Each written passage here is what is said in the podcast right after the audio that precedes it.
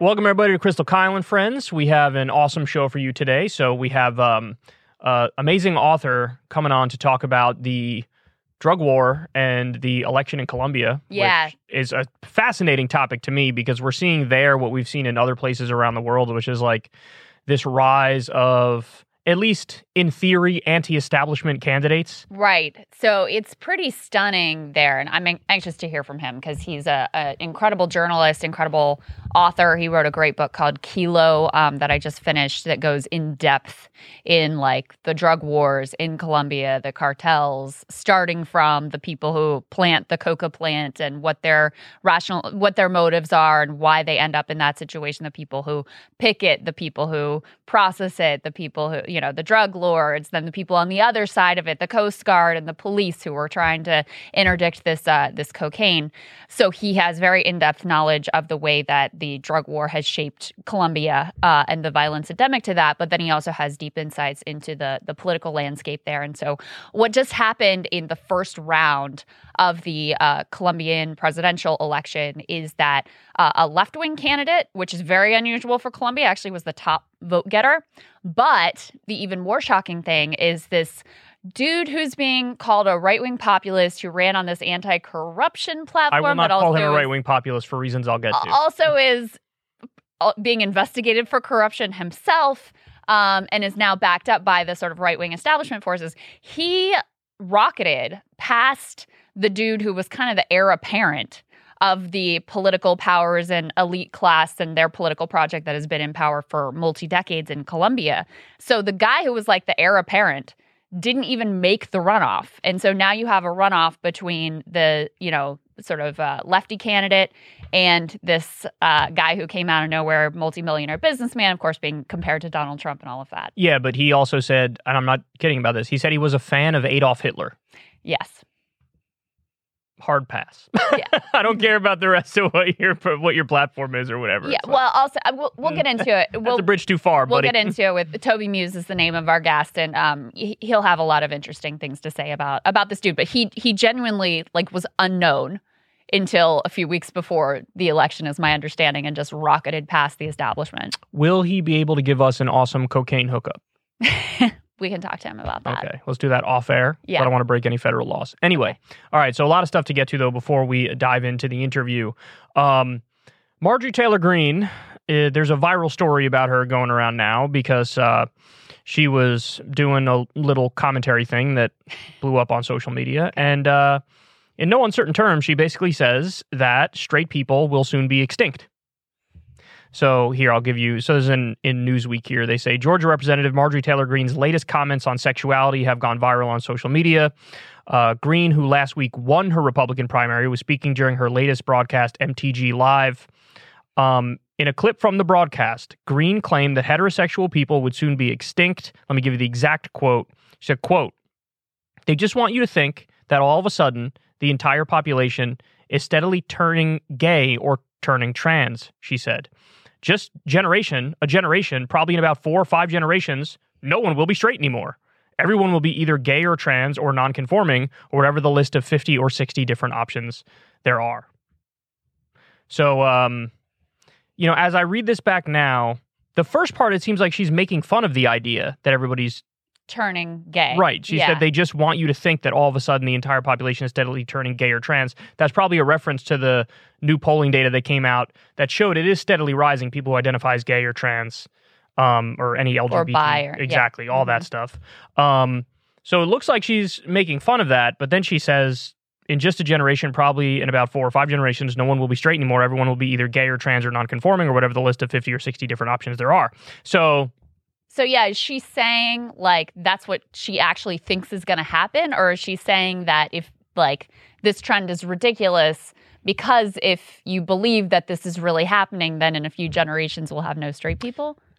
So now after reading it again, I don't know what she's saying, but there are that idea that like fear-mongering over the fact that those numbers are becoming more and more is a real thing that I see all the time happening on the right. Common. Where, yeah, where they're like, well, look at, I mean, look at the numbers. And that's why they fearmonger about, like, you're teaching the kids gender ideology. And the concern is, well, if you're teaching them gender ideology, you're basically grooming them to become trans or gay or whatever. Right. Yes.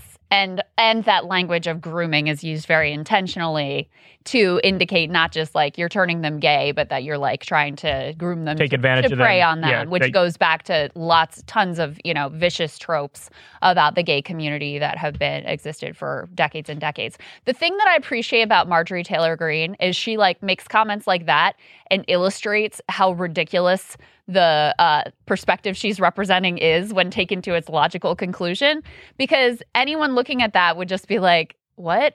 Like, of course, straight people aren't going to just randomly stop existing. That doesn't even make any sense. So I appreciate the way that she spells things out in a way that is so ridiculous that it ultimately ends up completely undermining whatever point she's trying to make. Well, this is just the new version of when pastors back in, you know, the 2000s and 1990s or whatever, Ted Haggard, John Hagee, all those guys, they would fearmonger about homosexuality. Mm-hmm. And at the core of everything they said is like, look, people have a choice. And they could choose the path of sin, which is homosexuality, mm-hmm. or they can choose the path of heterosexuality, which is the proper choice. But the idea that you have a choice presupposes that you sort of equally want to do both, and then you get to determine which way you go. Mm-hmm. Yeah. Which is sort of them telling on themselves, which is why we've seen 1,000 times over, how many times have we seen, you know, well-known televangelists get caught doing crystal meth and blowing some dude in the bathroom. Right. Like it happened, and Republican politicians who mm-hmm. use the same rhetoric about gayness. Now we're seeing the new, you know, the new version of that is like, it's not just, oh, be afraid everybody's going to turn gay. Now it's be afraid everybody's going to turn trans as well. Right. And I think, again, so what they would point to as evidence for their theory is that, look, the numbers keep going up and up. But what I look at that and I see is, no, the numbers have probably always been around there. And now people are just more open to telling the truth about where they actually fall on that spectrum. Right. Does that make sense? Of course. Yeah. I mean, I think that is definitely, a part of what is going on. There's no doubt about that. And then I also just don't understand the moral panic about if the numbers are changing or if there's an increase or, you know. Because they're afraid everybody's going to be gay or everybody's going to be. And that just is, again, if you're, it just is very silly thing to think. And I don't think any normal person would like come to that conclusion. The other piece of this is they're in this weird place where on the one hand, I just saw a poll, I think you sent it to me actually, that gay marriage has never had higher support. 71%. So, you know, the public is very much moving in the direction with those things of acceptance. At the same time, conservatives have more power than they've had in a long time in terms of the court system and the decision that is imminent with regard to Roe also opens the door to rolling back some of the landmark civil rights cases and the landmark Obergefell case and the right for gay people to be able to get married. So they're both at the same time feeling like under attack culturally, like they sort of are losing these battles and also like they have a stronger hand to play than ever before. So you see both of those things kind of playing out in a strange way. Yeah, I think there's truth in that. Ultimately, I would like Marjorie Taylor Greene to answer whether or not she has any same-sex attraction or is curious about being trans. Because again, if everybody's going to be that in a few generations because everybody's being taught that, like, yeah. Have you ever thought about, hey, maybe I should go down that path? Ah, no, that's a sin. Yeah. I'd like to know what she actually thinks about it, but you're never going to get that straight answer. Because look, ultimately when it comes down to it, I see what you did there. Ultimately when it comes down to it, either people are, you know, quote unquote, born that way, right? For being trans, being gay, what have you. Or when you're a kid in a developmental phase, you have some sort of experience, it doesn't have to be sexual in nature, but some sort of experience that leads you to your sexuality, but then it's sort of concrete and set in stone. What I'm 100% convinced it isn't is just totally blank slate at any point in your life. You could just pick what you're into, what you're not into, because I challenge everybody out there right now, think about whatever you're into sexually or, you know, however you identify, right. You can't just wake up on a random Tuesday and be like, I don't like that anymore. Yeah. I'm going to go to, no, it doesn't work like that. A kindergarten teacher who like mentions that they're gay married, is that going to be like, now I'm gay. That's what's happening. So it's not a choice like they think it is. And the idea that all of it you know, everybody's going to not be straight in a couple generations on his face. Absurd. That's what I mean by how they're in this weird place, because I sort of felt like we'd moved past that, like that debate over whether it's a choice. And now they're kind of leaning back into that argument, especially with regards, I think, to trans people. Well, that's how they hooked themselves back into it. That everybody sort of, they gave up on the gay thing because, again, the polls are so overwhelming and people are like, yeah, I guess that is kind of, some percentage of the population is going to be gay. It's kind of natural. Yeah. But now with the trans thing, they think, they go right back to all the same arguments they used to use about gayness. They're using them against trans people too. Right. Like, you know, oh, it's degeneracy and it's gender ideology and you're trying to trick kids into, I mean, you say this all the time about gay people, like, oh, you're tricking the kids into being gay or whatever. Yeah. You know? There's a lot of resistance to... So they try to step around and say, oh, we're actually only talking about trans ideology. But like, for example, the Florida law that was called the Don't Say Gay bill, that applies across the board. It's not limited to any particular part of the LGBTQ spectrum.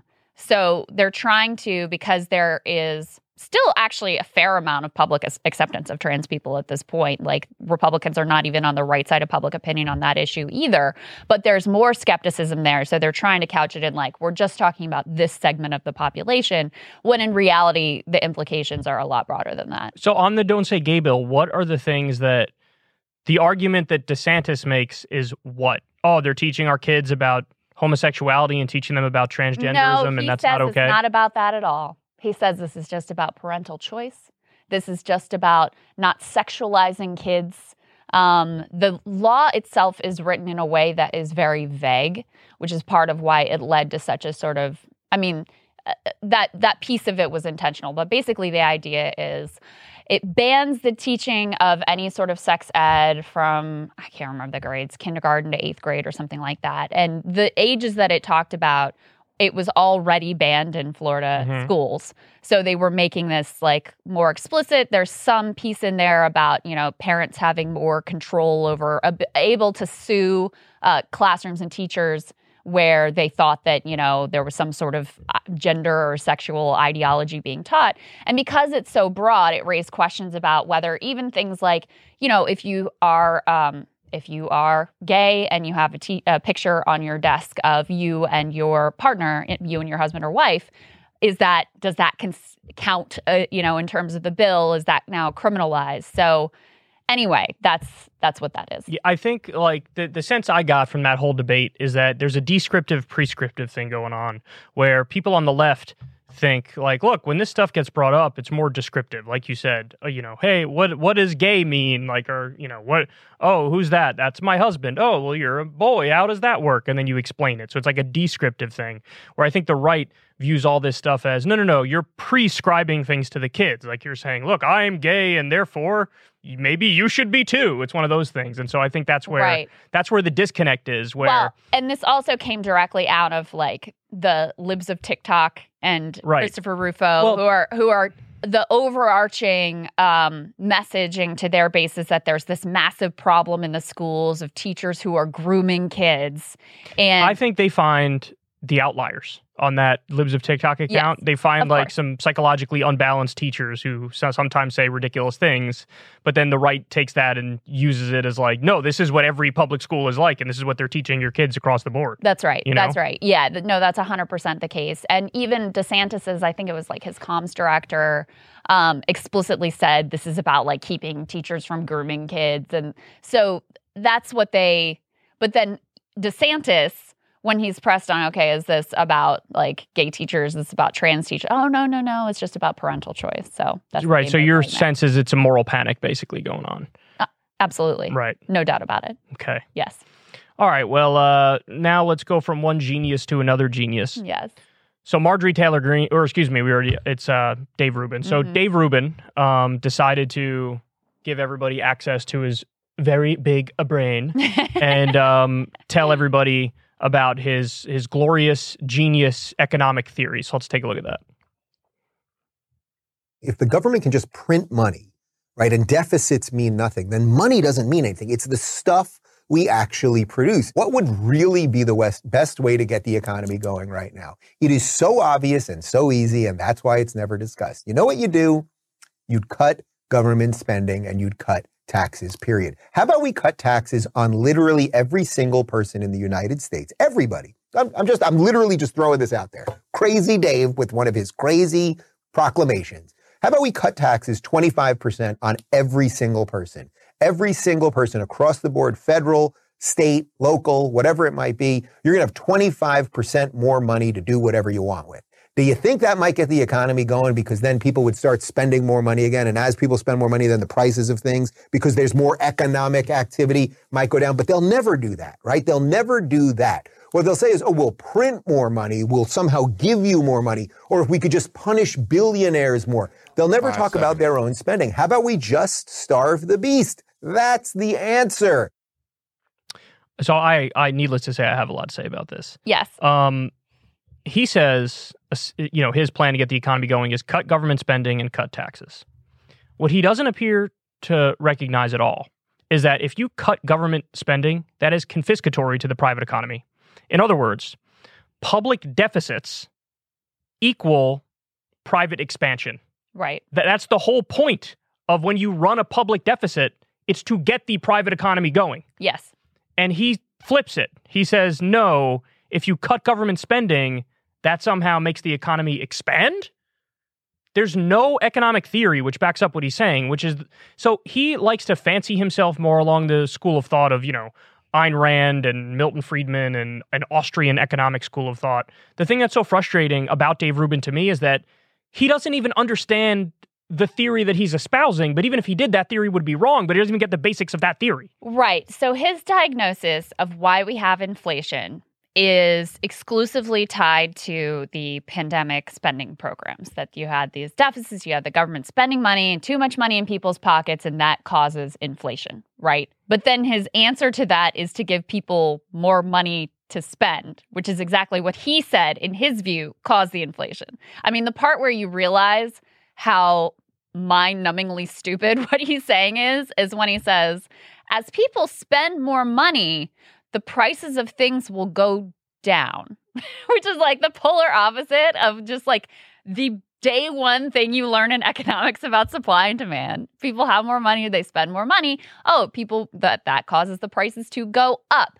Now, what he obviously leaves completely out of any of this analysis is the fact that, you know, one of the major factors, not the only factor, but one of the major factors in inflation has in fact been corporate price gouging. And the fact that you have this monopoly pricing power across multiple industries that has allowed corporations to rake in record-breaking profits while all of you are out there suffering. They are literally on shareholder calls, CEOs telling their people, we were able to raise prices above and beyond what was required because consumers have no choice and they expect inflation, so they are willing to take it. And since you do have this monopoly consolidation, you have all of this pricing power. So that is completely left out of the analysis. He doesn't even talk about, you know, some of the supply chain issues which could be ameliorated by things like, you know, lifting wages so we have more people willing to go into the trucking industry, again, going after some of this monopoly consolidation in the freight shipping industries, things like that.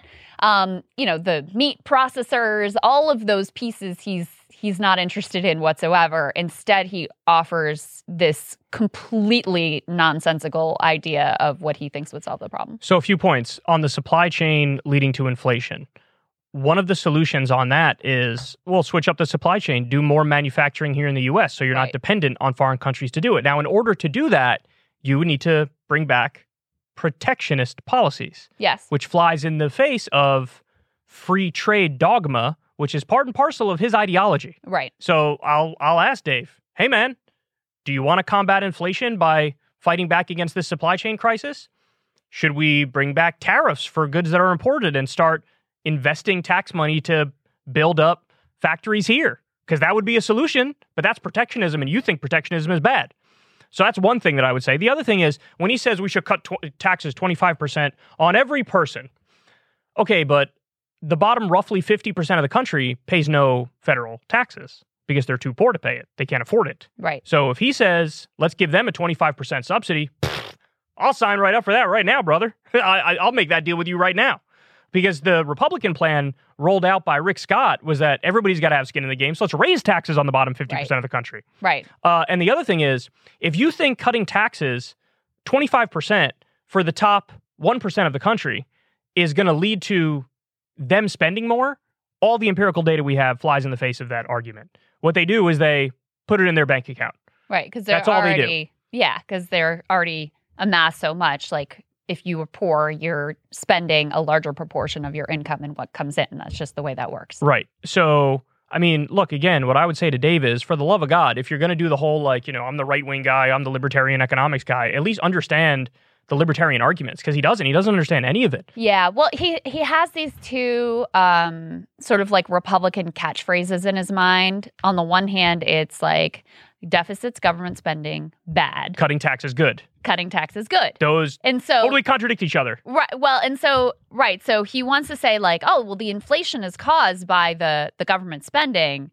But then he also has to fit in there the other piece of his economic knowledge, which is that tax cuts are inherently good, not understanding that that completely contradicts what he's saying there. You know, like if you're saying the spending is causing the inflation, you can't also say that's why we need to spend more to stop the inflation. This is something that has always driven me nuts about the argument from the, you know, the supply side or trickle down economics crowd. And I've been pointing this out for a decade. Their two biggest things are, you know, deficits are bad, but also cutting taxes is good. Well, hold on. How would you, at least in part, reduce a deficit? You raise taxes to get rid of the deficit. Yeah. That's one of the ways you do it. Now, they would right. also say cut spending.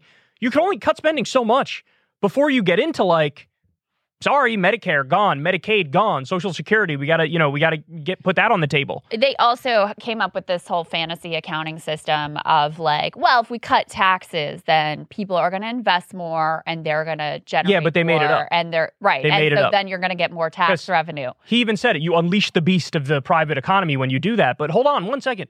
Ronald Reagan did exactly the thing that you're calling for doing right now, and he had record debts and deficits. George W. Bush, same thing. He had his whole Bush tax cuts package, which is right in line with the philosophy right. that he just put out there. And George W. Bush had over $1 trillion in an annual deficit at one point during his administration. This idea that, no, actually, you increase the revenue to the government by cutting the tax rate, that never comes to fruition. So it's just not true. They use this, like, fantasy math calculating system where they just make it up. Yeah.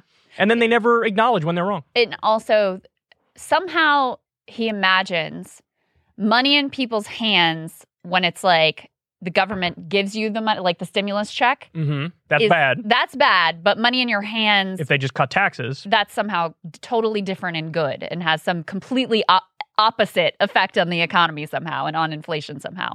Because, Crystal, he doesn't understand any of this.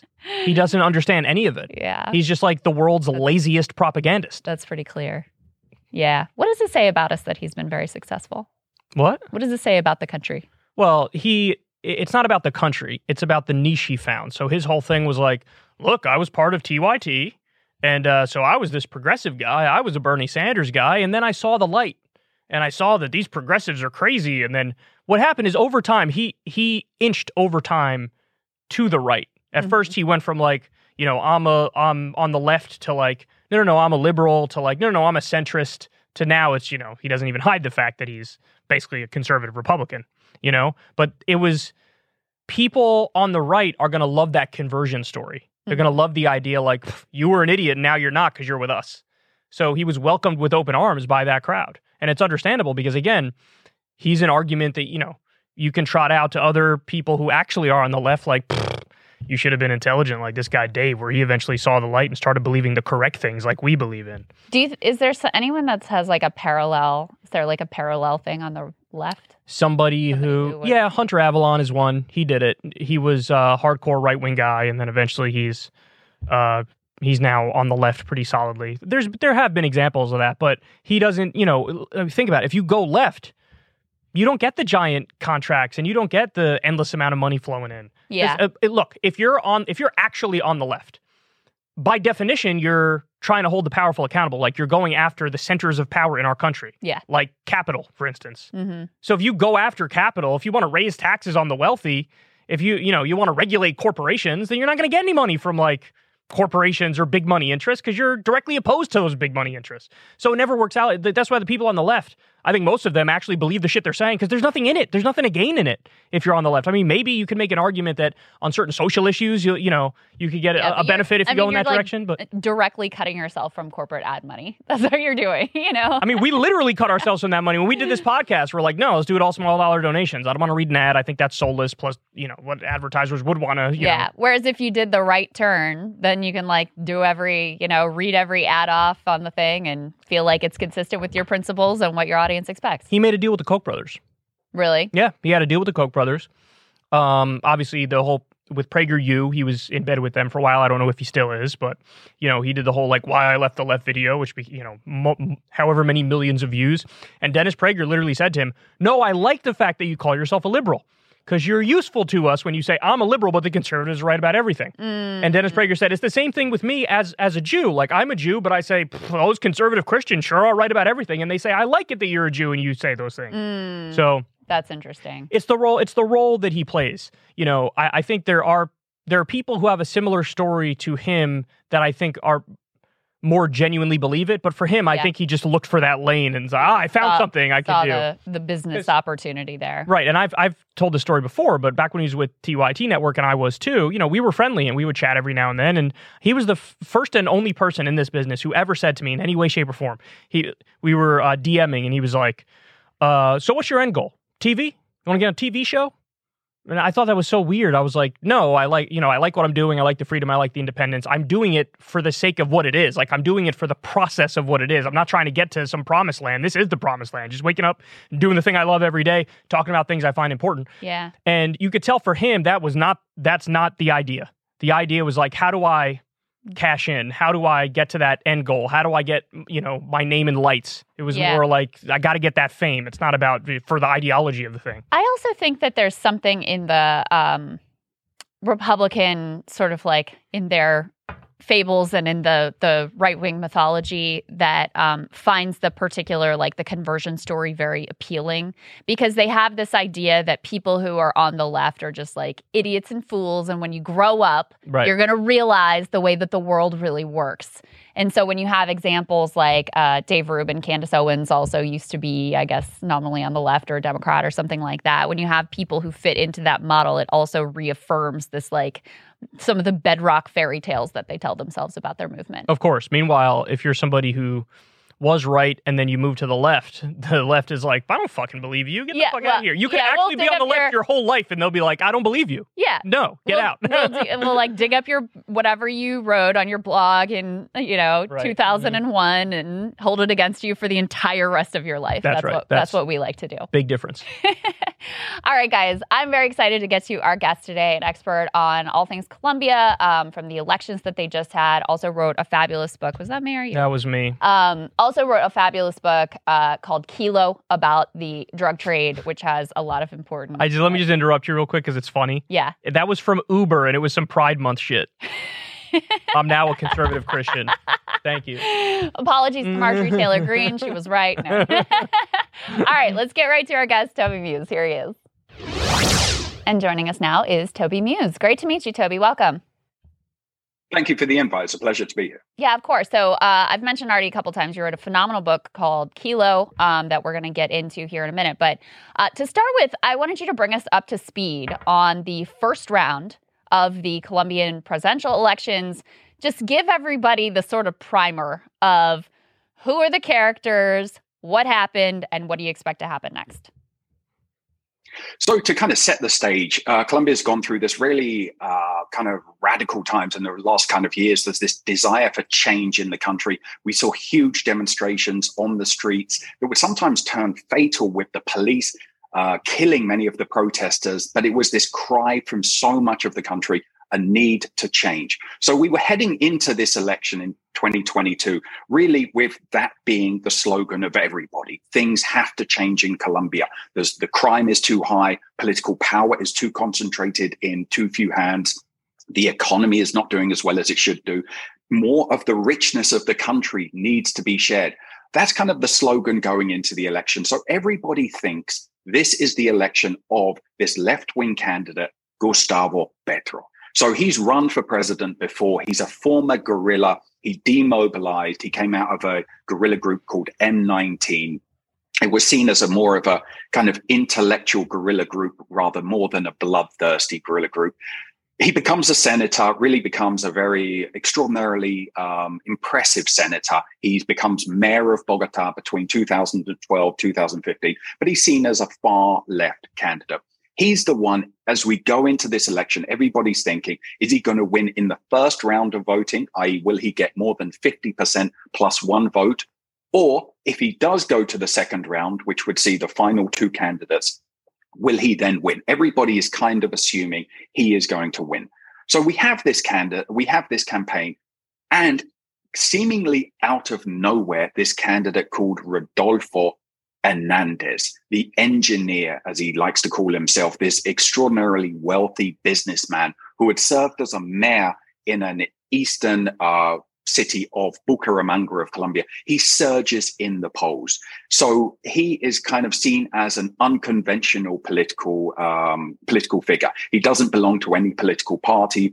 He keeps on talking about how independent he is, how he's his own man. And so the final vote comes out that Gustavo Petro wins 40% of the vote. Hernández wins 28%. That means those two figures are going into the next round. Now, as you see those two votes, you think, well, Petro wins 40%. He by far won more votes than anyone else in the first round. The problem people think with Petro is that is his ceiling. Essentially, everybody else in the second round is now going to unify around this figure of Hernández. So the next vote is going to be in around June the 19th. And now the betting seems to be that it is going to be Hernández who is going to win the election. Let me ask you, because I see the person who came in third is Federico Gutierrez, and he got about 22% of the vote. What are his politics? Does he represent like the old neoliberal centrist guard, or what? No, so and it's kind of interesting, just a little bit of context. For the past 20 years, the dominant political force in Colombian politics has been Uribismo. That is this, some would say almost a cult of politics around the figure of the former president, Álvaro Uribe. That was the candidate of the previous government from the existing government, 2018 to 2022, that's Iván Duque, the president. He comes out of that movement of Uribismo. Now, the desire for change is so much that Federico Gutierrez was clearly the candidate of Uribismo, but he kind of denied it because at this point, that brand of politics is seen as so tarnished. He didn't want to be the figure representing Uribismo, but clearly he was identified as the right-wing candidate in this. And I think what was happening was, and this is why Petro miscalculated, I think Petro was ready to fight a candidate he could say, you represent the establishment, you represent Uribismo, you represent a continuation of this government, which has been a black hole of just a complete 4 years wasted. It's just lost 4 years for Colombia. Petro was ready for that in the second round. What he wasn't ready for was this candidate, Hernández, to come out of nowhere and to be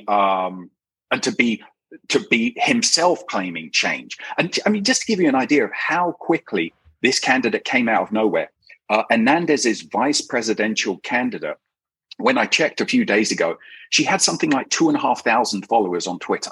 This campaign has just rocketed from nowhere to become the sensation of Colombian politics. But Federico Gutierrez, really, his poor showing, he was expected to come in second place. His poor showing really shows how damaged as a brand that brand of right-wing politics are in 2022 Colombia. Can you go into more depth on that? What is it that people found just totally want to reject about that brand of politics?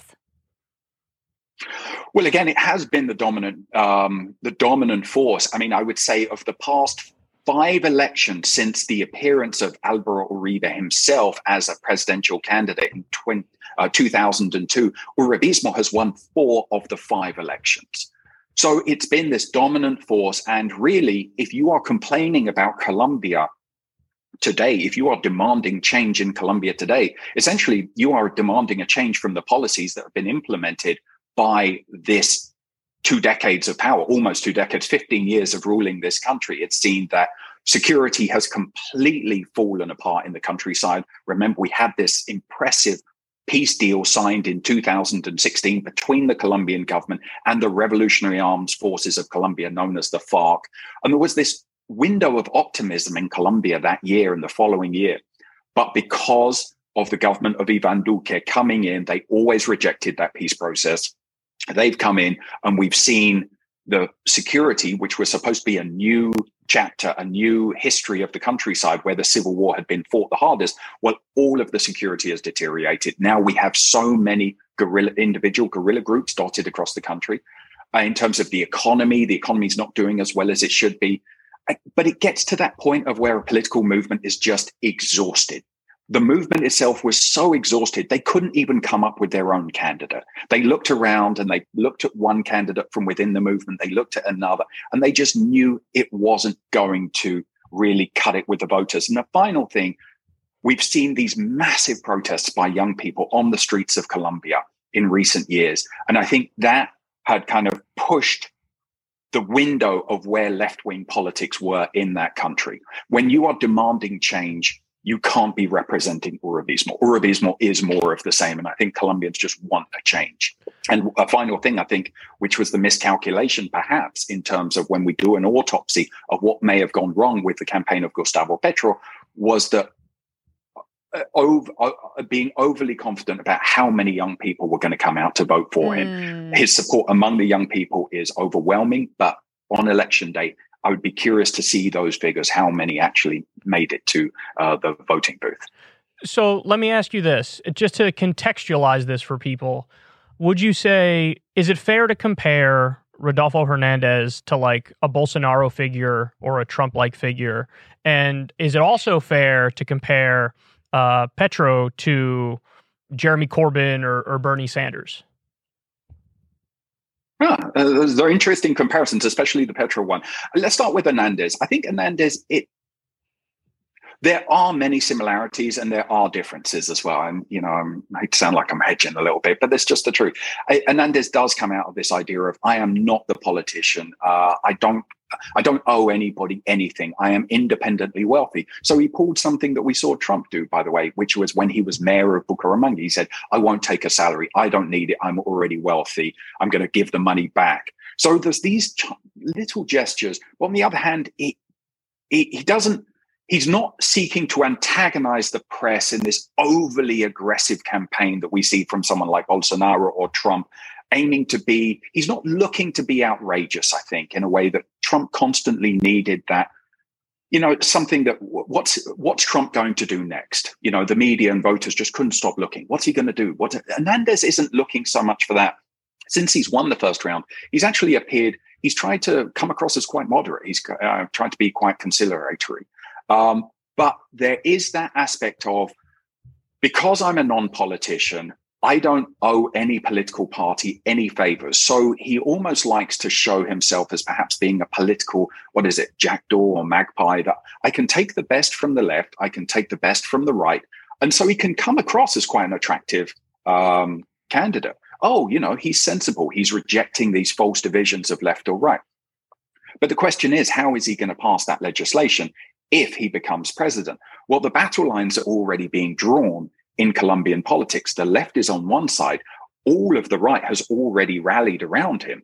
So when it comes to any legislation, he is going to be focused on appeasing the right to get his legislation through. So he's mentioned some interesting things, going back to that thing about kind of selecting a policy from the left, from the right. He told the US ambassador in Bogota, which is this incredibly important figure in Colombia, given Colombia prides itself on being the United States' greatest ally in South America. It's kind of likes to see itself as a bridge between the US and the rest of South America. But also Colombia has received billions of dollars in anti-narcotics aid to fight the war on drugs. But Rodolfo Hernández went to see the US ambassador and he said to him, I would like to end the drug war.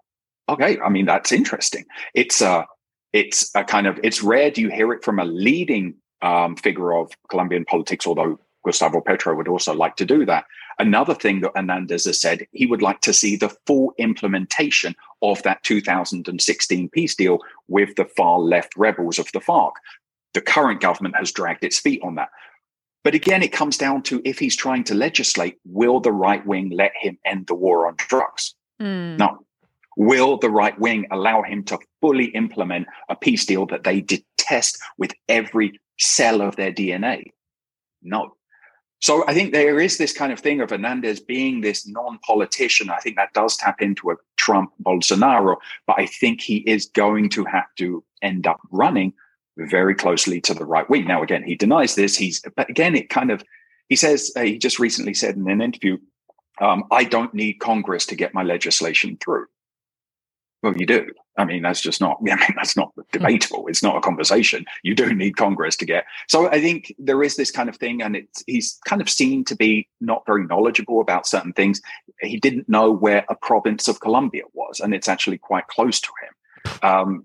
Bichada. And then to show you how Colombian politics are in 2022, he ends up winning that province more than anyone. He gets the outstanding votes in that province. This is the most Trumpian shit I've ever heard in my life. Yeah. Didn't he make up Kansas City is he thought it was in Kansas? Well, I don't remember, right? But that sounds about right. Yeah. Well, so I also read something, Toby, about he had floated the idea of sort of like suspending, like almost like instituting martial law to thoroughly implement his anti-corruption agenda, and at the same time, while he's saying, you know, basically we need to jail all the corrupt politicians, something which I'm sure, you know, is popular here, probably popular there as well.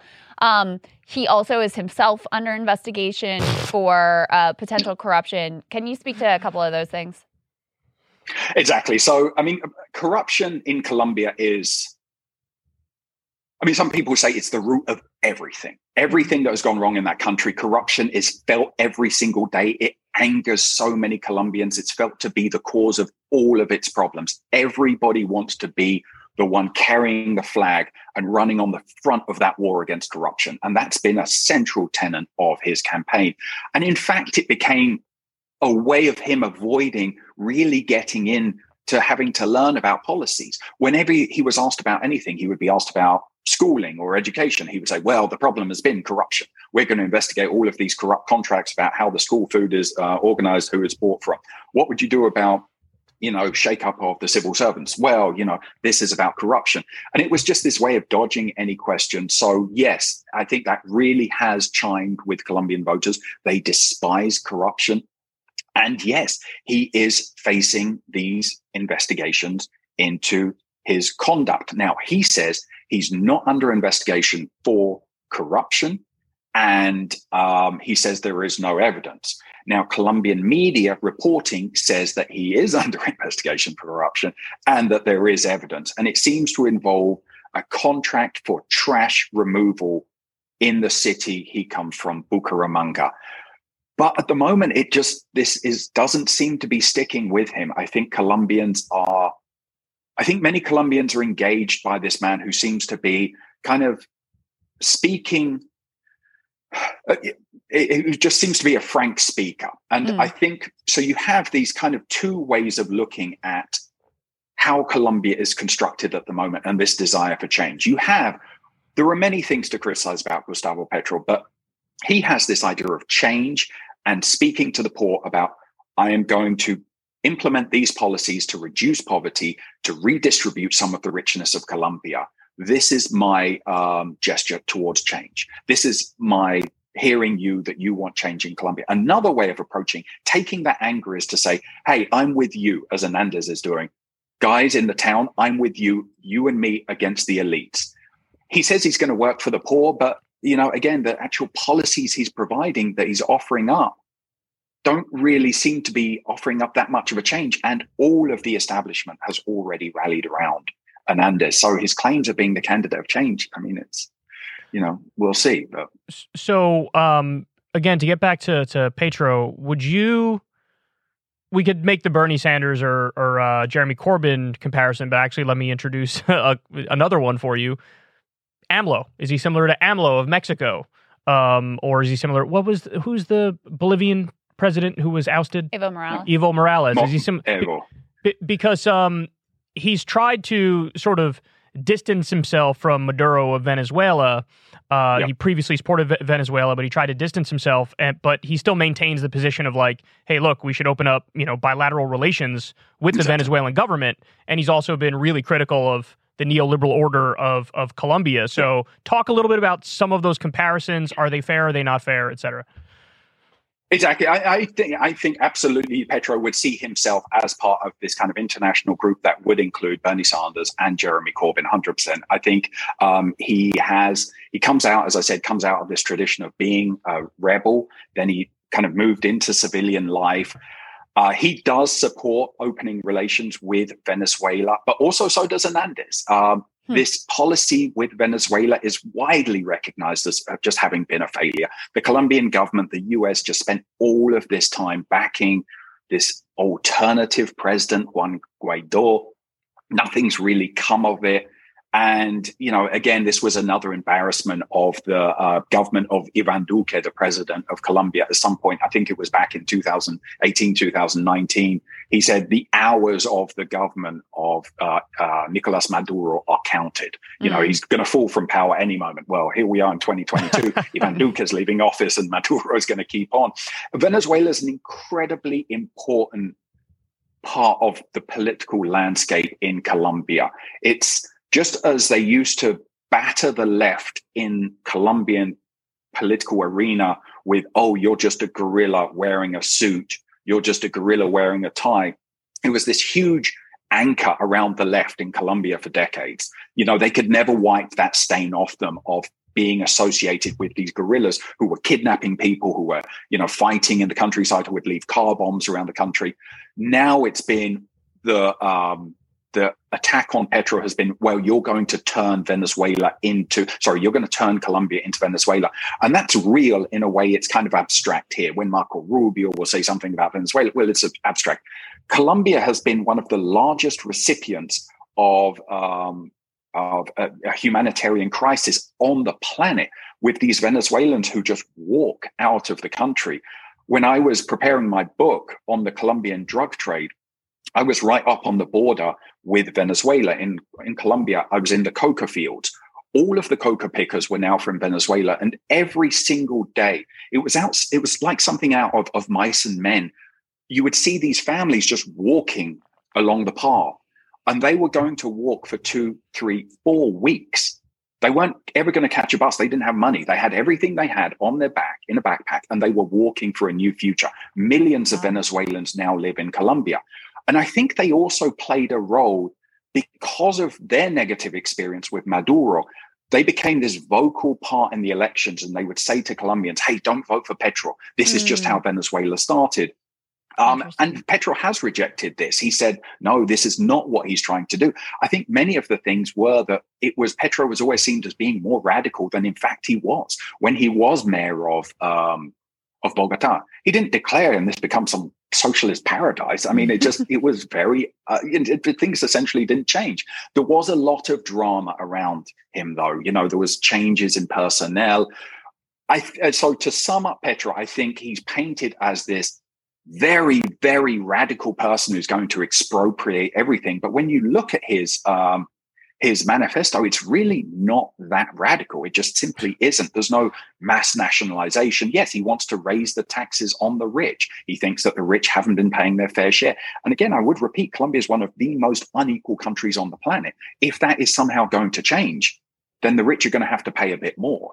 And so these are the policies of Petro. But again, in the media, that is kind of almost uniformly against him, I would say.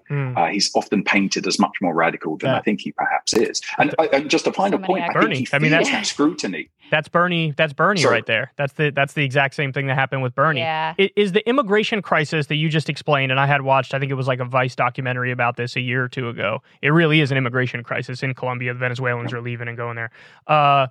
Has that become a big political issue in any way, shape, or form? And are any of the candidates like, we're going to shut that border down like Trump did? Or do they view it totally differently? Do they view it, as Venezuelans are our brothers and sisters, and et cetera?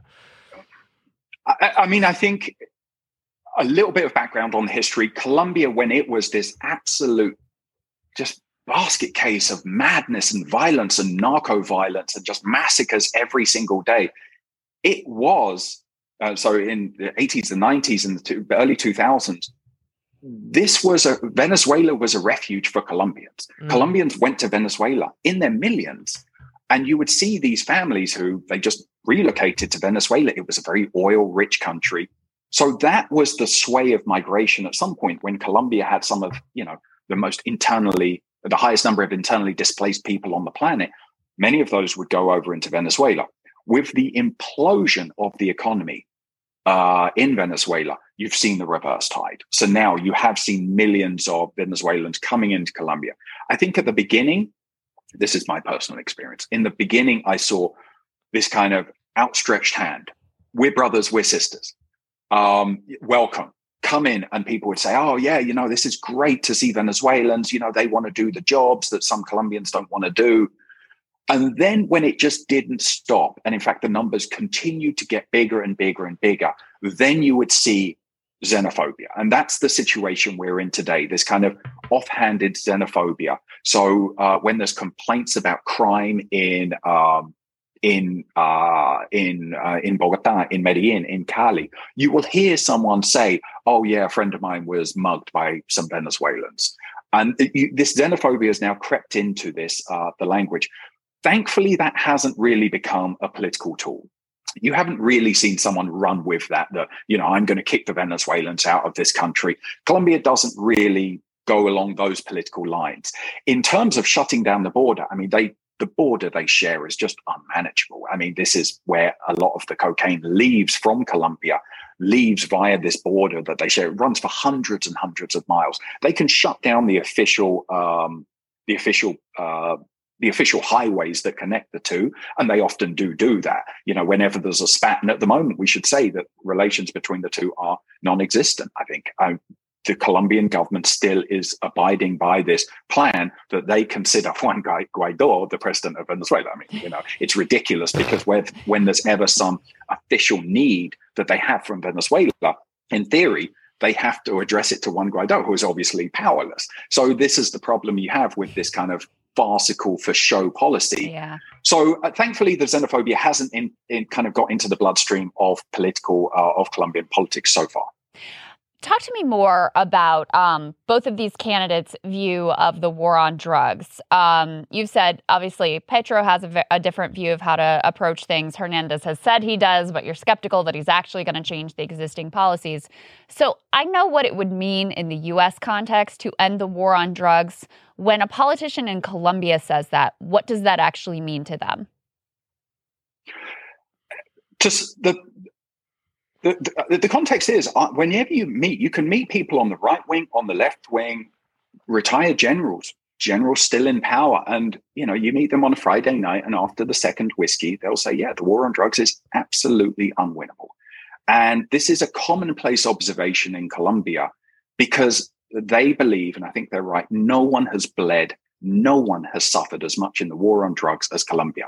The former president of Colombia, Juan Manuel Santos, again, who did that peace process with the FARC in 2016, would say in interviews that he said that the war on drugs was like getting on an exercise bike. You sit there, you pedal for half an hour, you sweat, your legs turn to jelly, you step off, you look, you haven't actually moved 1 centimeter forward, but you've expended all of this energy, all of this time. That's what many people feel the war on drugs is. It's hard to find someone who genuinely believes the war on drugs in Colombia is any remotely successful. In fact, most Colombians think it's some sort of scam. It's some sort of scam, in fact, just to keep it going.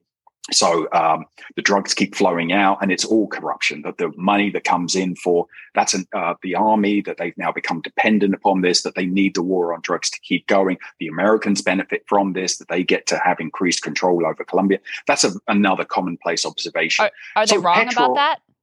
Are they wrong in that analysis? I wouldn't want to get into motivations, but I do think that another commonplace observation would be that to do the same thing and expect a different result is the definition of insanity. And Colombia has been doing the same thing for the past 20 years with countless thousands of men and women dying in the process. And we're still doing the same thing. And there's more cocaine than ever before. Right. If you go back to 2002, the beginning of this plan, Colombia, that, you know, as we know, was a bipartisan thing between the Democrats and the Republicans launched under Bill Clinton. Right. The initial goal of that was that they would cut coca crops by 50% after 3 years. So round about 2005, the plan was to have half of coca that there was. With record amounts of cocaine that is now being produced, now the plan again is in 5 years to cut coca crops by 50%. We don't move forward like Juan Manuel Santos says. We just go in circles. We are living in the golden age of cocaine. There is more cocaine than ever before on the planet. Pablo Escobar could never have dreamed of this much cocaine out there. And this is after we have spent billions and billions of dollars on trying to destroy that industry, and it's stronger than ever. And that has knock-on effects. It's empowering mafias in Colombia, but it's also empowering criminal organizations across the planet. Cocaine is this kind of white snake that just reaches its tentacles. I'm mixing animals there, but its tentacles reaching across the planet. And it has this incredible knock-on effect. And across the planet, by the way, if you connect the dots, you'll see these countries are reporting record amounts of cocaine being seized. It was a couple of years ago, the US seized in one operation 20 tons of cocaine. Jesus. In one operation from this boat. Go to Germany, they'll seize their own record. Costa Rica, the UK.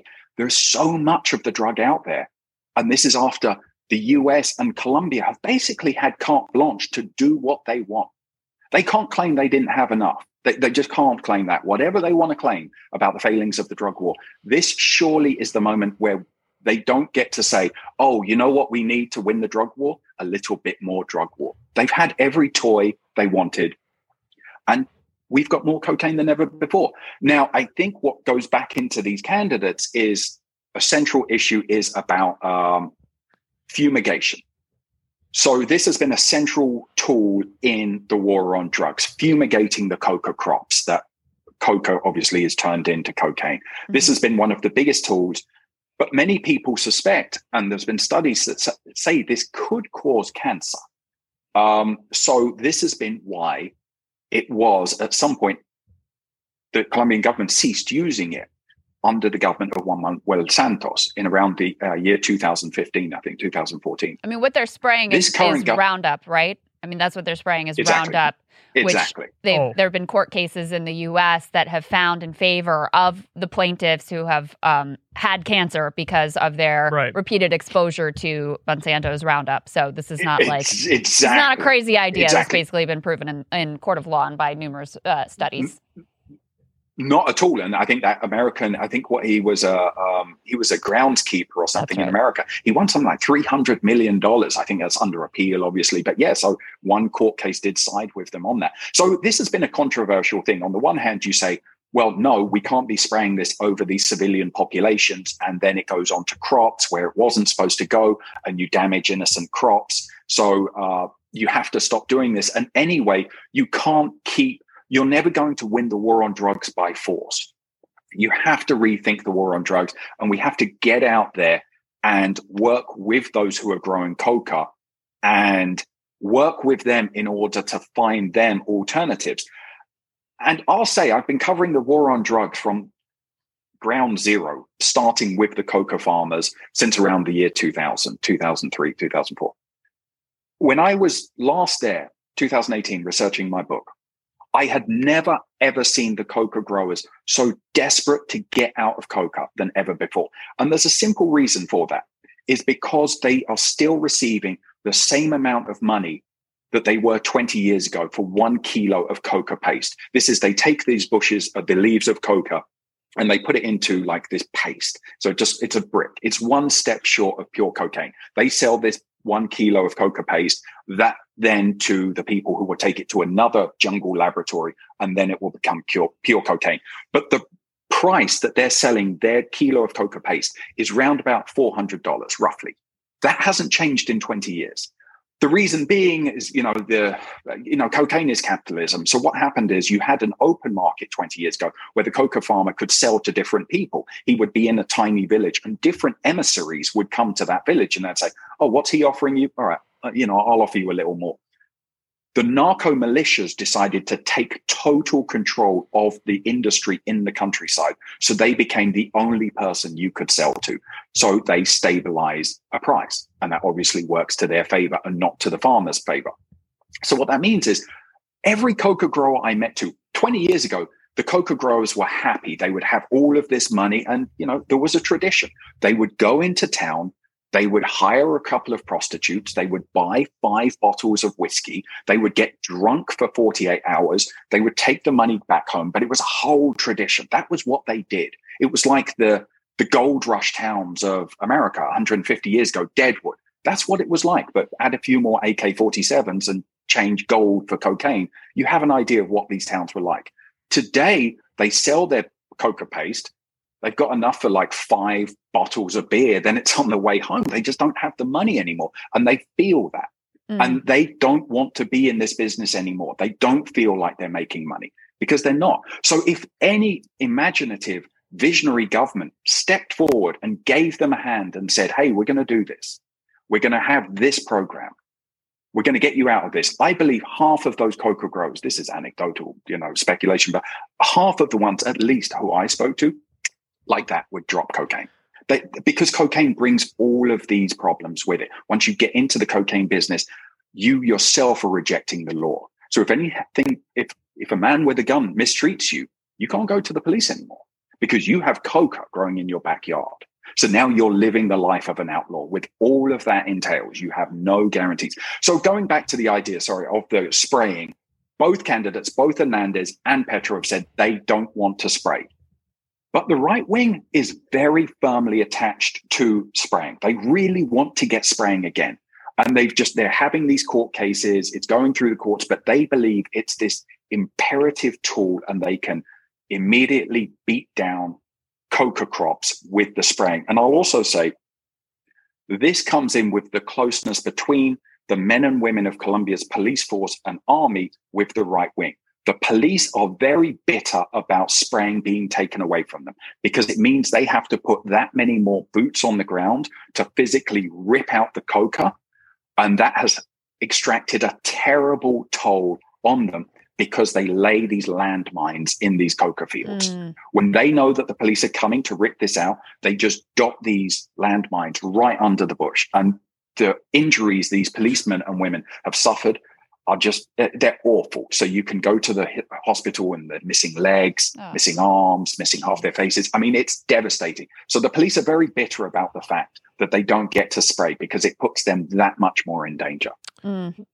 I mean, look, hearing all that, it's crazy. And I'm reminded of like prohibition in the U.S. when we had prohibition and you had alcohol being made underground in bathtubs, and sometimes you'd get a bad batch and people would die because it was totally unregulated. And then you had the rise of the power of the mafia because they were tied to, the underground illegal black market alcohol situation.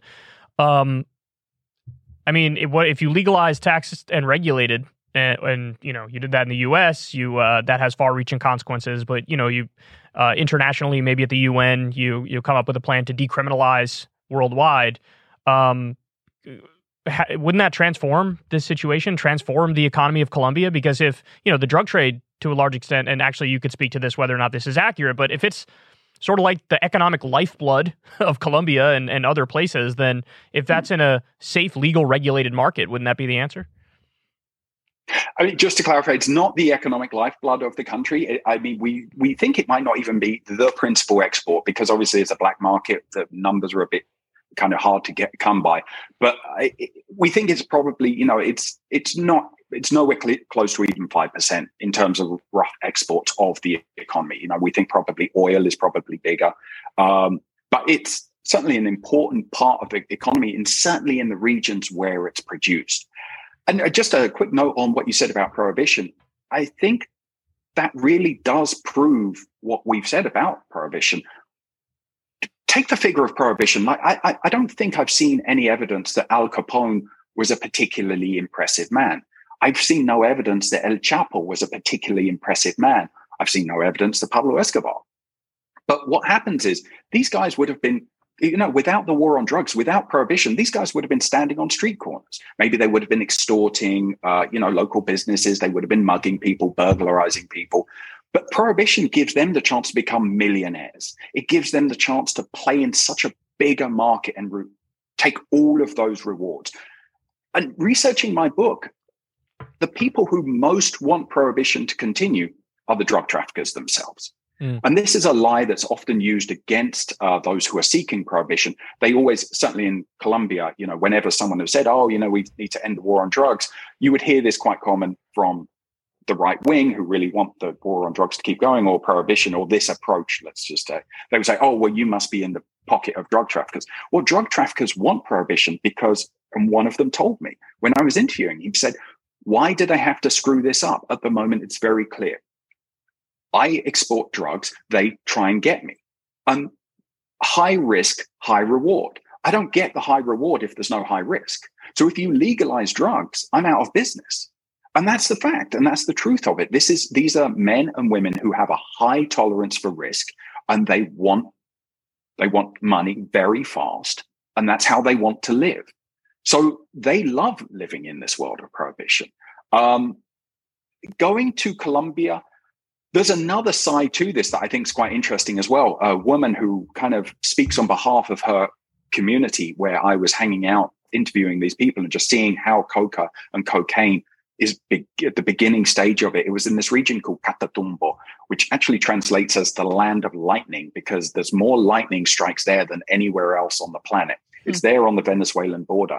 And she made this really interesting observation. She said, because we all live outside of the system, because we're coca growers, we can't avail ourselves of demanding a school or demanding a hospital, because, you know, we're in this kind of lawless zone.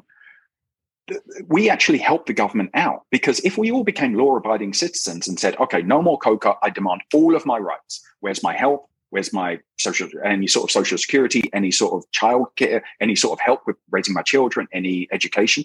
The government just wouldn't have the money for that. So it's a kind of interesting observation about how this status quo everybody complains about ends up benefiting people. And a final thing, because I do think it's important to explain to a foreign audience how the coca grower is seen. No one really considers the coca grower a criminal in Colombia. It's kind of understood that they grow up in these abandoned zones where there's no help from the central government, and they're seen as the absolute lowest link of the drugs trade. And again, they do it from necessity. And to give you an example of how abandoned they are, again, when I was in this tiny little hamlet, I mean, village doesn't even describe it, there was like 10 people, but they had built themselves a school, and children would walk 3-4 hours every day there and then 4 hours back to study. And I said, where did the, and they said, and she said, oh, look at our school. And she was very proud of it. And she told me the story. It cost them around about $10,000. They were in the middle of nowhere, so they had to bring in all of the material, just, you know, to build this school. It was a single room, but a big building, all of the materials inside, the teaching materials, cost them $10,000. I said, oh, you know, the government paid for that. She said, no. They had to set up a toll on the only path that goes through this entire region. It's a path that stretches, I don't know, 15 miles, but connects all of these tiny villages with the main road eventually there. So everything is the tiny dirt track that motorbikes can go along, and then people's houses are off there. And so any business that was conducted along that path had to pay a toll. The only business being conducted there is cocaine. People transporting coca paste or coca leaves or materials to be used. Cocaine paid for that school. Mm. I mean, that's the situation of the Colombian countryside. Where the hell was the government? Where was the local authorities? You know, what can we expect of a people so completely abandoned that a government isn't even there just to help the children?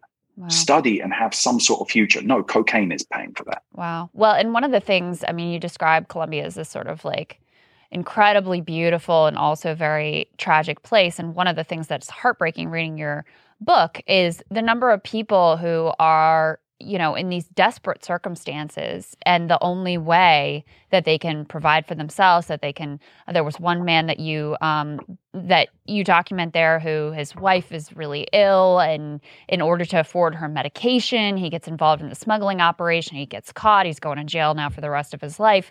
I mean, it really is just a heartbreaking, tragic story. And, you know, a lot of lives just fed like grist into the mill, because of our policies, frankly, and the policies of the Colombian government that's been in power, but first and foremost because of our policies. I'm curious to learn more, though, about the 2016 peace deal between the government and the FARC. What were the terms of that deal? Was it popular at the time? What happened to it? I know one of the pieces was actually dealing directly with rural poverty and with providing services to these sort of, lawless regions that are basically beyond the reach of the government at this point. Just give us a little bit more of the detail there and what happened with that. Exactly. So you have the official 2016 as the signing of this historic peace deal between the Colombian government and the FARC. And the FARC had been created almost 50 years beforehand. It was the oldest insurgency group, according to some metrics, some people. It was the largest armed group in Latin America. It was incredibly disciplined, Marxist-Leninist organization, they would call themselves. They had way over 10,000 fighters, battle-hardened. And they got into this peace deal, this peace process with the government. It took years of negotiating because, sometimes I think about what it must have been like for a Colombian negotiator to negotiate with a Marxist-Leninist doctrinaire over every comma and full stop of a multi-page document. I mean, it must have been, but they did it, and it was in Havana. The Cuban government really kind of offered itself as a base for these talks. And yes, as you say, it was meant to be a new Colombia. We're going to invest in the countryside. We're going to tackle the war on drugs by working with the coca farmers, a crop substitution plan. We're going to help the guerrillas as well, these guerrillas who, in many cases, maybe don't know much else except how to be a jungle guerrilla. We're going to help them to learn new skills. And that was the plan. And it was supposed to be this new chapter. We're going to end one chapter of Colombia's violence, and the new Colombia beckons. But, it became politicized, and from the right wing, again, this movement of Uribismo, led by former President Álvaro Uribe, was the biggest critic of this peace process. And every single day, it was nipping at the ankles of this peace deal. And I think what happens importantly politically is, and there's kind of an interesting similarity with Brexit here, that you have David Cameron in the UK in 2016. Again, these two votes were very close to each other in terms of time. David Cameron says to the Eurosceptics in the Conservative Party, I'm going to put the vote to the British people, and we're going to shut the book on this for a generation. You can't keep destroying my government, arguing about Europe. Mm. He loses. Juan Manuel Santos offers a referendum to the Colombian people saying, I'm not going to have you just nipping at my ankles. You're going to see the Colombian people are going to vote for this peace deal.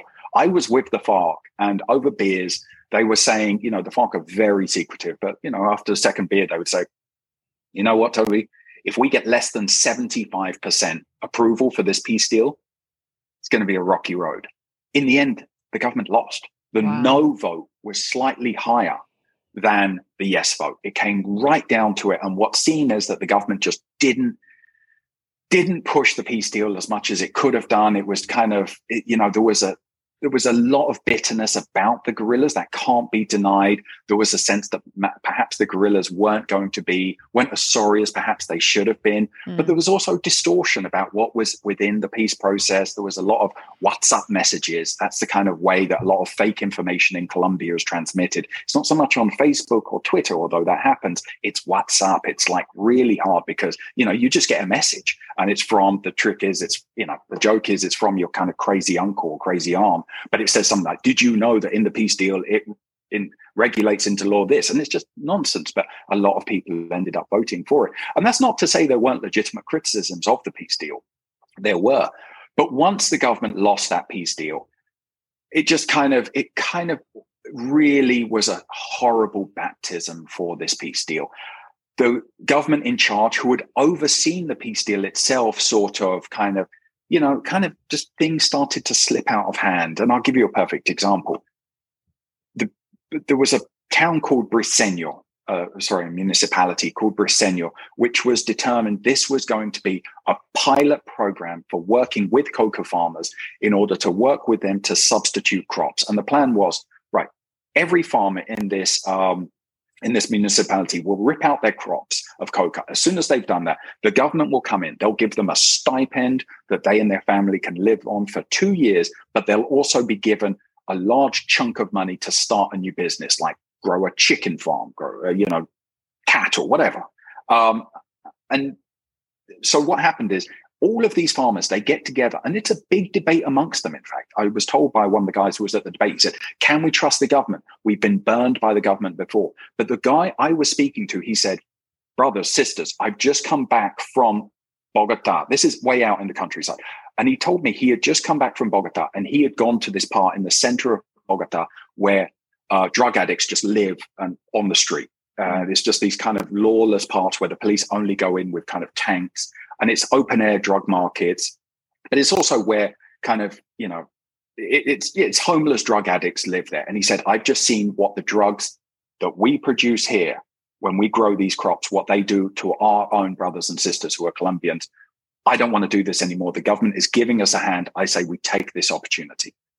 So they all rip out and they all start getting their stipends, but they become bureaucratic problems. The funds that were to help them grow that tomato farm, the coffee farm, they get stuck in the bureaucracy. The money doesn't come through. This town and municipality had completely destroyed its crop that it had become reliant upon coca, and now there was nothing to take its place. So when I was there, it was this miserable, impoverished municipality, and everybody there was deeply bitter that they had trusted in this government. And the central issue of this peace process was, by the time that the FARC laid down its weapons, it controlled most of where the coca was grown. The FARC had come to rely on the cocaine industry. Just to be fair to the FARC, I do think it's important to clarify. The FARC say they only ever taxed people who would come in to buy the coca. They say they never were trafficking cocaine themselves. I think there's evidence to suggest some parts of the FARC were involved in trafficking cocaine, but it certainly wasn't endorsed openly by the leadership. They always denied it, just to kind of make that clear. But it was the single largest source of their income. So you have the FARC controlling all of this coca. And the deal needed to be that for the first time in Colombia's history, the central government was going to arrive to every corner of that country and impose a minimum of law and order. That was needed to be the deal of this peace process. The FARC lay down their weapon and the government does not arrive. Who does arrive?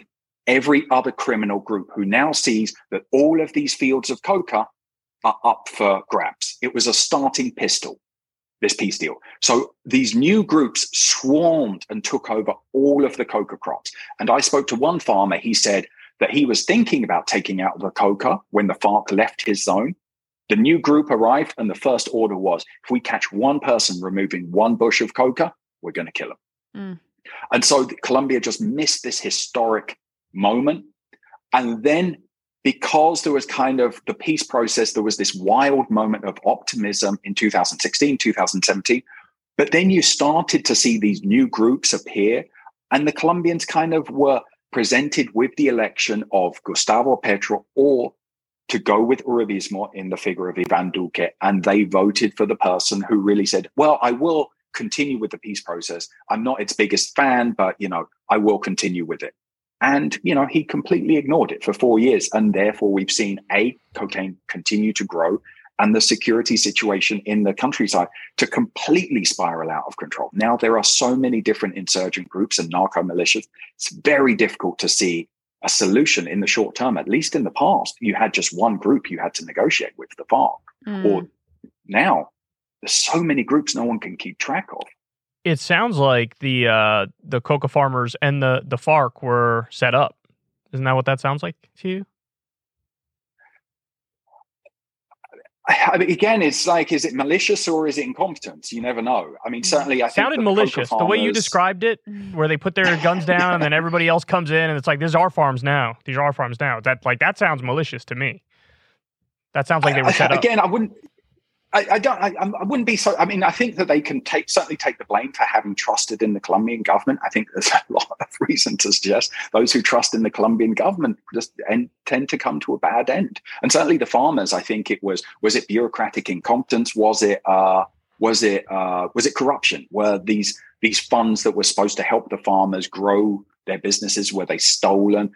again, we just don't know. You know, there is levels of illiteracy in the Colombian countryside. I've heard tell of meetings where the farmers were told to come and sign pieces of paper that were later revealed to be, oh, all of your money is now directed to the local mayor's office. So corruption is endemic again. I think the FARC, I think it was an extremely ambitious peace process. And the Colombian government has never really proven itself to be a particularly strong organism. The history of Colombia has been a kind of weak central government, and the power really lies in the hands of local clans across the country. It's a weird country that you can go to any major village or any major kind of local state capital and just go to the park. The guys were selling ice cream, selling the tinto, the black coffee. Sit down, buy a newspaper, start chatting with them and say, hey, you know, who are the local powers here? And the guy who's selling coffee will tell you, oh, it's this family, this family, this family, this family.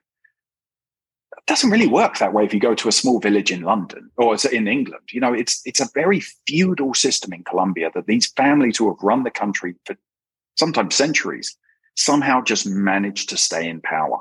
And so this very ambitious peace accord, the government itself kind of was then sort of lost interest and started bickering with the right wing.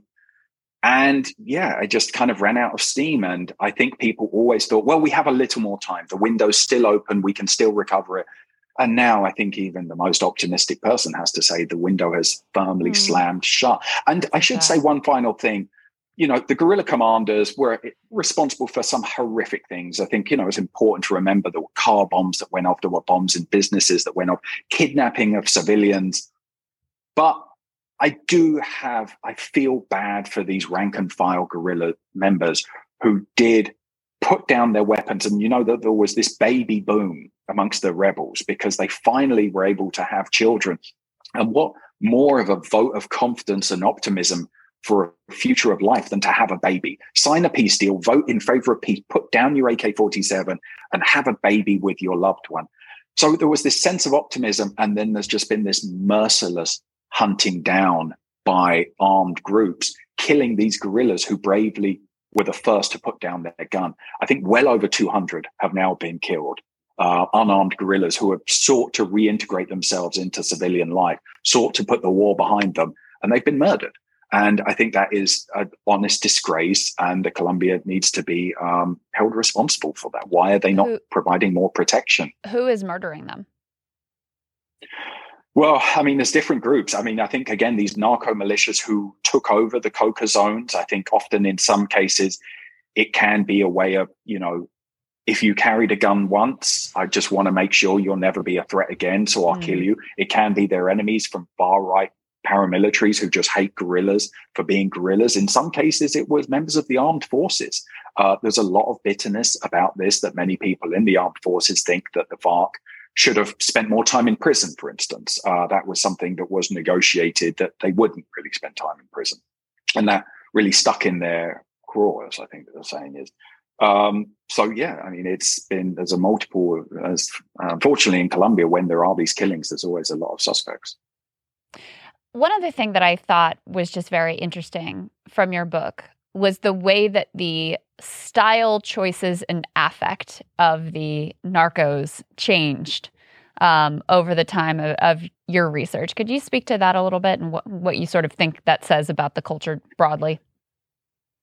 Yeah. So, I mean, what you essentially start off with these figures who kind of come out of poverty in the beginning of the narco trade. There are some exceptions, but many of them, Pablo Escobar, and many of them come from the countryside as well. And so they are insurgents. They're not part of the establishment. And they like to be kind of these garish figures with big cowboy hats and kind of gold pistols and, you know, and their existence was, they thought, a middle finger to the rest of Colombia. You'd often see that. But again, cocaine, if you look at it as capitalism and you look at how it gets co-opted, it's a fascinating way to study this industry, I think. And over time, then they seek respectability. So then they start trying to send their children to the elite schools. And whereas in the 80s, I think there were some kind of elite institutions that would say, no, no, you will not come in here. You know, we are at war with you. And, you know, even you can look back to Rodrigo Lara, who was the Secretary of Interior, who, you know, denounced Pablo Escobar. And he said, you know, if anyone knows the history of that, the narcos, he denounced him. He said, we will carry out the war. You will not win. And he knew he was signing his death warrant there. And he was murdered by Pablo Escobar's killers for hire. And then recently we've seen the emergence of a new type of drug trafficker. These are called the invisibles. These are men, tends to be, who look like they're just businessmen. They, you know, they're in first class on the flight from Bogota to Miami, first class to go see their properties in Madrid. And they seek to present themselves as I say, businessmen. And they have bank accounts in that. That's where their money is laundered. They have legitimate businesses where they can say, this is where they earn their money. But it's so interesting, the change, because we even see it in their choice of women, which become one more commodity for these men to buy. A drug trafficker, because of the way he lives, believes the entire world is for sale. He believes he can buy politicians, he can corrupt policemen, and he sees that in his choice of women. And what you would see before is these women, you would go to these nightclubs, and these women would be almost monstrously disfigured in their exaggerated operation for their breasts and their behinds. Again, it didn't look natural, and it wasn't supposed to look natural. You would have these women who, a woman I knew was complaining of chronic backache, and she was 24 or something, because she had had these incredibly large breasts. She was doing that at the behest of the drug trafficker. That was her way of snagging a drug trafficker boyfriend. And then overnight, these drug traffickers decided the new taste in women was the very athletic kind of gym rat body. And they completely just tossed all of those women on the trash heap. So you would see them. It was like it was so heartless, I thought. And it was a real insight into how they go through people, how they use even their romantic partners. When you're no longer any use, you're on the trash heap, just like last year's fashions. And an entire body style was somehow deemed out of fashion. And so now when you go to these narco clubs, and everyone knows who they are. If you go to the city of Cali and you have a good friend, he will say, oh, yeah, that club is for narcos. Or if you go to Medellin, oh, that's where the narcos go partying. And you will see a certain uniform body type of the women, and they're adjusting to the surgeries are all paid for by their boyfriends, obviously, these narcos. And that's the new narco. So they're very hard to see. One of them was recently captured, and he had become friends with all models and actresses and actors in the world of the telenovelas. And it was very funny when he was actually arrested. The joke was how quickly the actors of Colombia's kind of the A-list and B-listers were deleting photos of him on Instagram where they were seen together, partying together. He really infiltrated himself up to the top of that world of the entertainment. And that's the new, but just since we're probably getting to the end, and there's one thing I do want to say. I think the world can look at Colombia and say, Colombia, why are you producing more cocaine than ever before? That's an absolutely legitimate question, and it gets to the heart of the drug war. It gets to the heart of the approach. But Colombia can also turn around and say to the rest of the world, what have you done to lower drug consumption? Because this business at the beginning does start because someone in a richer country wants to consume cocaine. That doesn't mean that the consumer is entirely to blame. But I do want to know, I don't even know if any government has any normal anti-drug program that has any chance of success. Why are people consuming more drugs than ever, more cocaine? Well, perhaps not more than ever, I should take that back. But why are so many people in Europe and in the United States consuming cocaine? What is that hole in their lives? How do we fix that? Because, again, we mentioned prohibition. When we talk about the user, I don't look back on prohibition and say, you know who the real villain of prohibition was? That man or woman who just wanted a cocktail at the end of the week. No, the villains of prohibition are the people, you know, who used violence to take control of a black market, but also those who imposed that policy on the country. I think those are the people who have the most to answer. And I do think we need a rethink of the drug war. And I think at some point, just like we started talking over the dinner table about what are we doing in Iraq? Why are we in Afghanistan? I think at some point that same conversation is going to come with the drug war. Why do we keep spending billions of dollars every year on this mission that clearly doesn't work. And I see a bipartisan thing, the left, civil liberties, and the right, just a tremendous waste of tax money. Yeah. You know, I see people being able to reach across the aisle and say, we need to rethink this. I certainly hope you're right. I mean, if there's one detail that I want everyone in the country to really grapple with from your book, it's the fact that the people who are most committed to the policy of prohibition and the war on drugs and the people who benefit the most from it are the most psychopathic cartel killers on the planet. Those are the people this policy ultimately serves and who, you know, want to keep it in place. So listen, guys, the book is Kilo, Inside the Cocaine Cartels. It is excellent. And it has been really great talking to you today, Toby, to get your insights into both the election and also that, you know, sort of fundamental story about the U.S. and our own complicity in these crimes as well. Thank you, Toby. Guys, I really enjoyed it. I had a great time today. It was a great chat. Thank you for inviting me on. It's our pleasure. Thank you. All right, that was fantastic. That was wonderful, man. Thank you. Phenomenal guest. Okay, great. Okay, thanks again, guys. Hey, what are you working on now? I see, are you writing a novel? Is that what I see on your Twitter bio? I am writing a novel.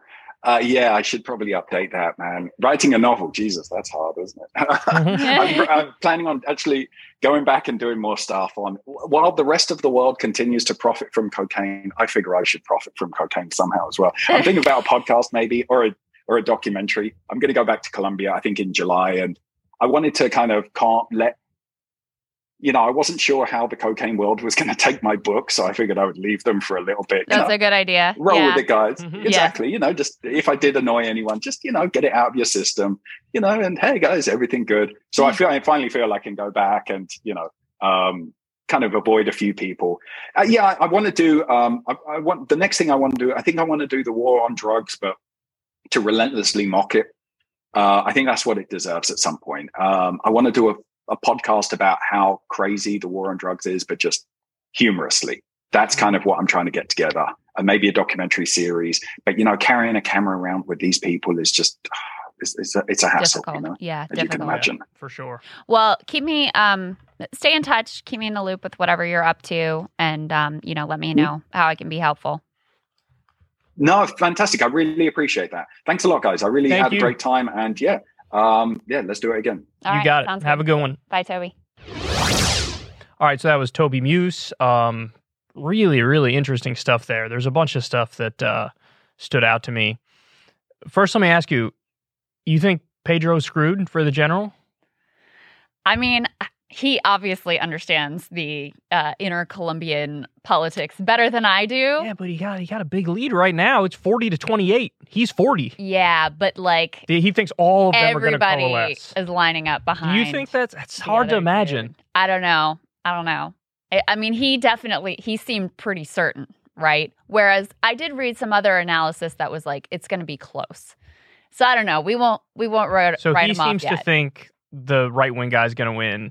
You read one that says it's going to be close. Yeah. I mean, 40-28. You would have to coalesce, like, everybody. I haven't seen anybody who's like... Pedro's got this? He's got it in the bag. Yeah. Why is it always with the left candidates? Like Bernie. Like, Bernie wins the 3 contests, and we're like, well, if he wins, it'll be by a razor's margin. It's like, he won the first 3. What are we talking about? He should curb stomp his way to victory now. Right. Yeah. Well, it's interesting what he said. He was all ready to run against the sort of, like, establishment right. Right. And now... That was no problem. Right. But now this guy... I mean, it is... The parallels with Trump really are pretty wild. This is the same thing with Trump. I mean... He didn't have any, this back in 2016, he didn't have any, like, a legislative record. Yeah, it was a benefit that he was outside of the political system. So he could just say, drain the swamp, and I'm this businessman. I understand how the system works, so I'm not subject to this corruption, and people bought it. But then, I mean, it sounds exactly the same, but then who are the forces that are behind him? It's fucking Paul Ryan's tax cut. That's what you're actually going to end up with, you know? Vote for Pedro, everybody. Just like the Napoleon Dynamite movie, remember that? Yeah. Vote for Pedro. But in Colombia, for real, vote for Pedro. I have a good friend in high school who was Colombian. His name was Kevin. One of the hardest working guys I've ever met in my life. He had like 3 jobs at one time. Super sweet guy.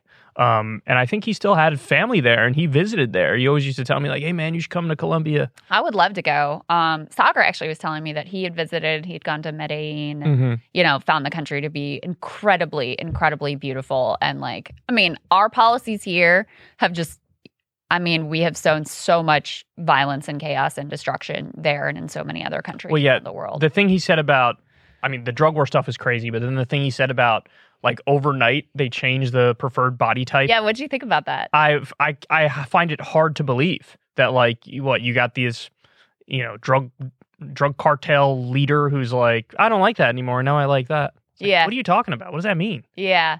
So is your romantic interest, you're just like posturing for society? Like, what does that even mean? For show.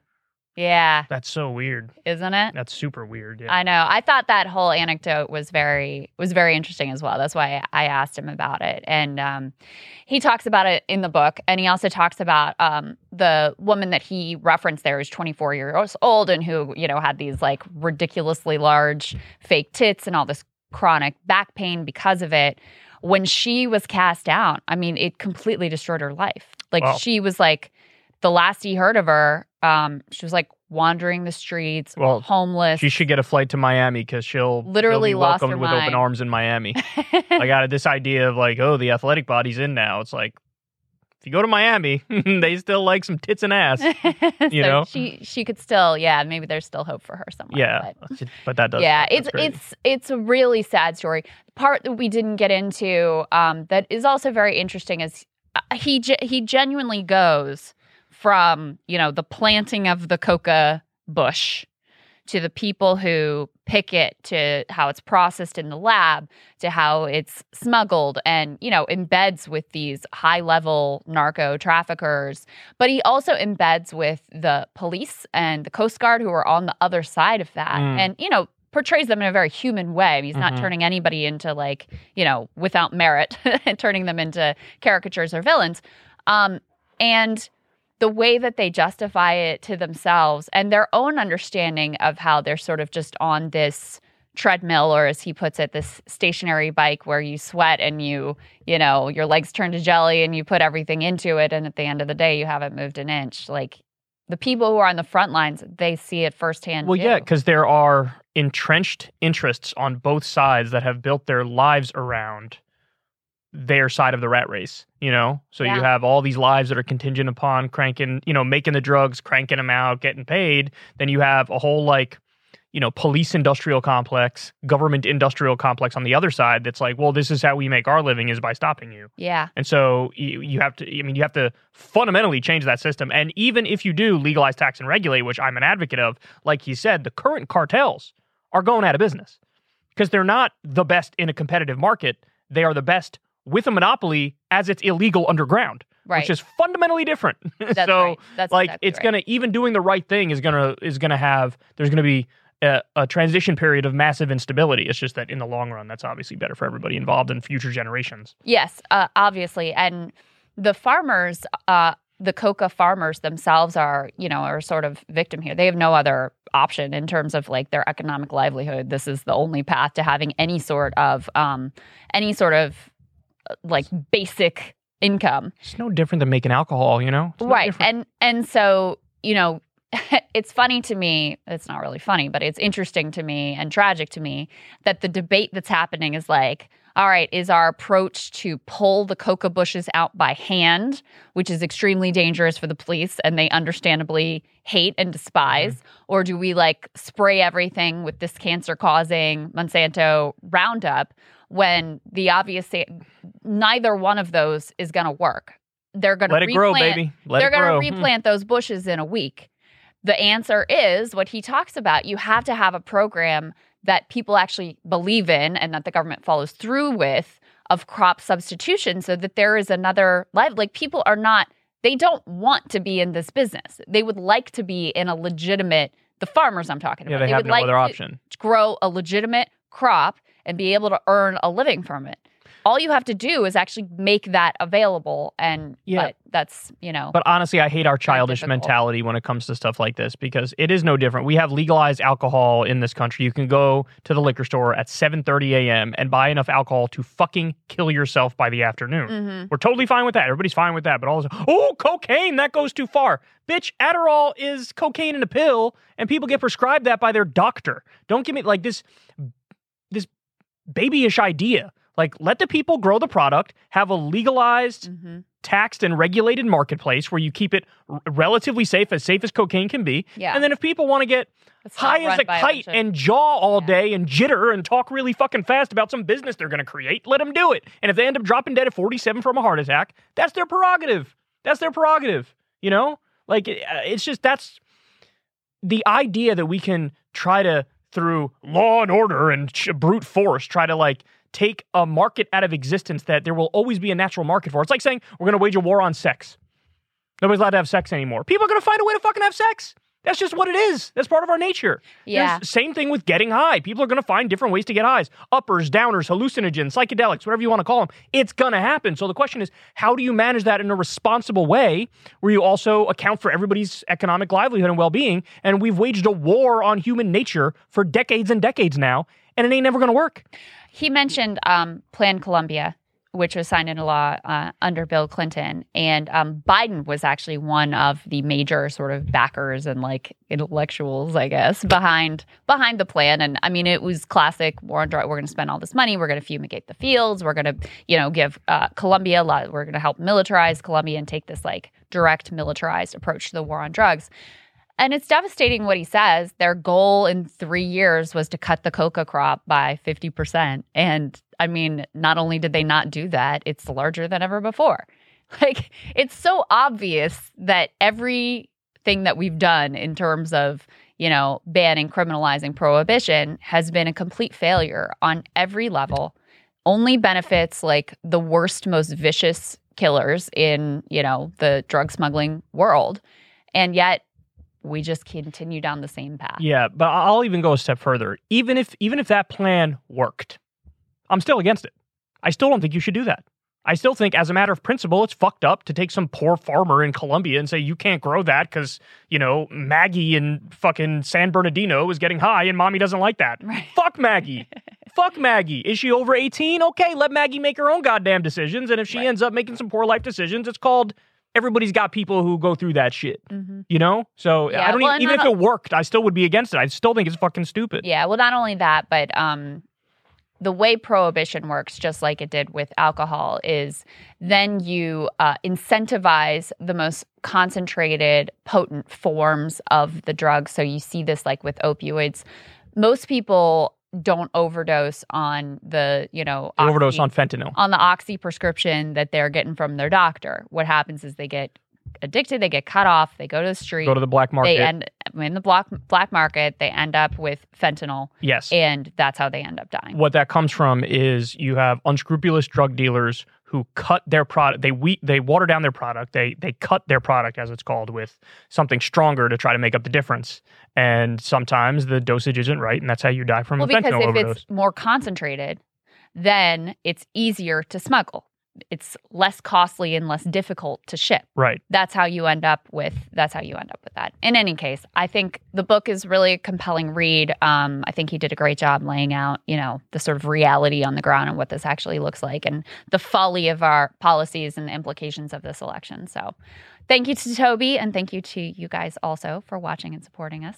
That's right. And if you guys wouldn't mind making our day and making us happy forever and making us love you forever, you can go sign up on Substack for $5 a month and get the video of the show a day early. And for everybody else, you could sign up for free on Substack and get the audio podcast as it drops the day after on Saturday. So thanks to everybody who already has signed up on Substack. We're proud to say that we don't read any ads and we don't take any ad money for this podcast. It's, you know, source of pride that not many other podcasts can say they do that. There are some, but not many can say they do that. And so, you know, it's just something that I really take pride in. Indeed. We love the opportunity to have these sort of longer conversations, dive into these topics too. So thank you guys. We love y'all. We'll see you next week.